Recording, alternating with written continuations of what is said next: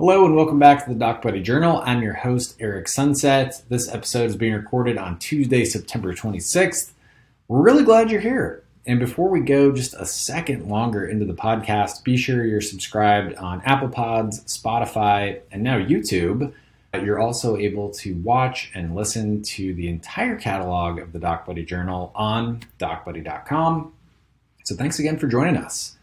And today, in what I believe is a first for the Doc Buddy Journal, we're going to be covering a new report from the American Medical Association that was published today. So a little same day coverage, a little same day reporting. I'm excited about that. Love to bring you, our audience, the most fresh, the best news that we can possibly find. And this new article from the AMA is titled Your Burnout Risk How Long You've Been in Practice Can Tell Tale. And like I said, this is a brand new article from our friends at the American Medical Association. Let's get right into it. So, the article starts that middle career appears to be an especially challenging time for physicians, according to this exclusive AMA survey. The results of the survey signal a pressing need to tailor efforts to promote physician satisfaction, reduce burnout, and improve retention based on where doctors are in their careers. More than 13,000 responses from physicians and non physician providers across 30 states were received from more than 70 health systems that participated in the AMA's organizational biopsy report. Now, that is a registered trademark, the AMA's organizational biopsy. And you can see just how seriously they take it with 13,000 responses from 30 states across 70 health systems. So, this isn't a small sample size. This is what you'd call statistically significant. To continue, this AMA benchmarking reports, which again is exclusive to the AMA and it's not published anywhere else, it reflects 2022 trends in six key performance indicators like job satisfaction, job stress, burnout, intent to leave an organization, feeling valued by an organization, and total hours spent per week on work related activities, known as time spent. Here's what the 2022 AMA data reveals about physician burnout rates and how they vary based on the numbers of years since completing residency or fellowship training. For those one to five years post training, burnout rates are 54%, so roughly half. At six to 10 years post training, that burnout sensation increases to 61%.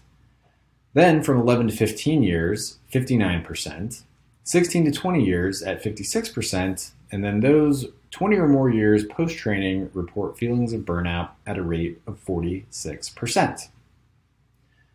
Meanwhile, and really despite all of this self reported burnout, meanwhile, job satisfaction was highest among physicians who were five or fewer years out of training, as the data shows, as well as among doctors with 20 plus years since residency or fellowship. Part time respondents also experienced higher job satisfaction.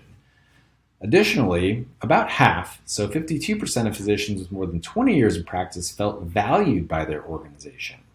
That compares with only 41% of those in the 6 to 10 year post training category. At PeaceHealth Medical Group, PHMG, based in Vancouver, Washington, there were 362 responses to their organizational biopsy, of which 60% were physicians.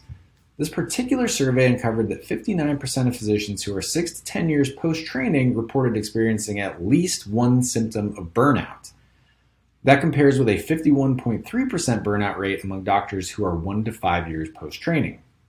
This 10 point increase in feelings of burnout between those who are 6 to 10 years post training and those who are between 1 to 5 years post training rang alarm bells at PeaceHealth. Here's what they're doing about it. Their first step was to improve their onboarding process. Quote, it became really compelling to us when a newer clinician came onto our well-being committee and he described his experience of onboarding. This is Dr. Patricia Wooden, family physician and system director for clinician well-being. The quote continues, we realized we had worked really hard to recruit this highly trained specialist for a community that had a high level of need, and then we were failing him. End quote. The new and improved onboarding process involves a handoff from the recruitment team to an onboarding specialist who works with the physician managing paperwork, appointments, answering questions, and helping with moving details. The next step Health took was to give doctors tools to fix their practice. For example, physicians who, quote, feel like they're really struggling with documentation, there are six hour long sessions during six months where we focus on using the EMR more effectively. If they feel like they're struggling with burnout, there are six sessions that are on well being, Dr. Wooden said. She continues The thing that works is we don't tell them what to focus on. They select what they want to work on, set their own goals, and we provide the time, support, and encouragement. And then finally, in their three pronged approach, PeaceHealth has made a dedicated effort to develop clinical leaders. Helping our leaders understand that keeping themselves well isn't just cute or fluffy, it's critical to keeping the other people who work with them well, Dr. Wooden said. Also, improving their ability to, makes a very dramatic improvement on the experience of all the people who work for them. End quote.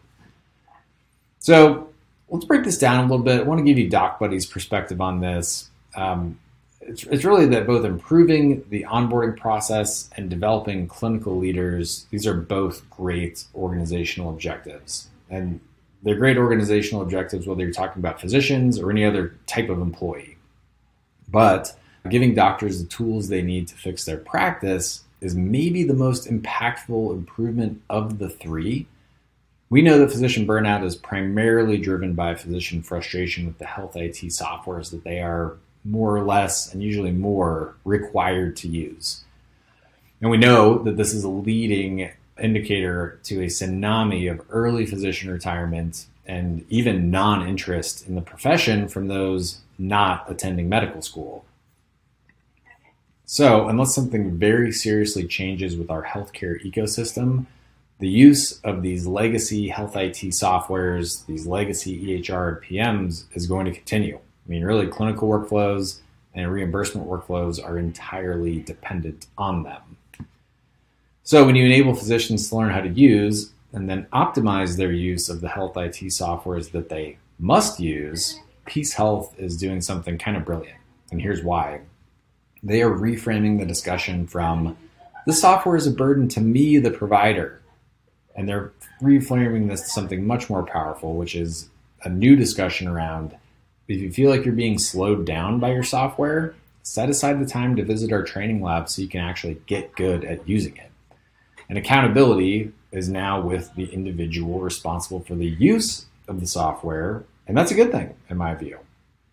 Part of the reason for that is going back to my decade in EHR land, often providers will get a really minimal dose of EHR training right as they're going live and then they receive next to zero ongoing training. So there's nothing after the fact. They're thrown into it with the bare minimum effective dose of EHR training and then nothing after the fact.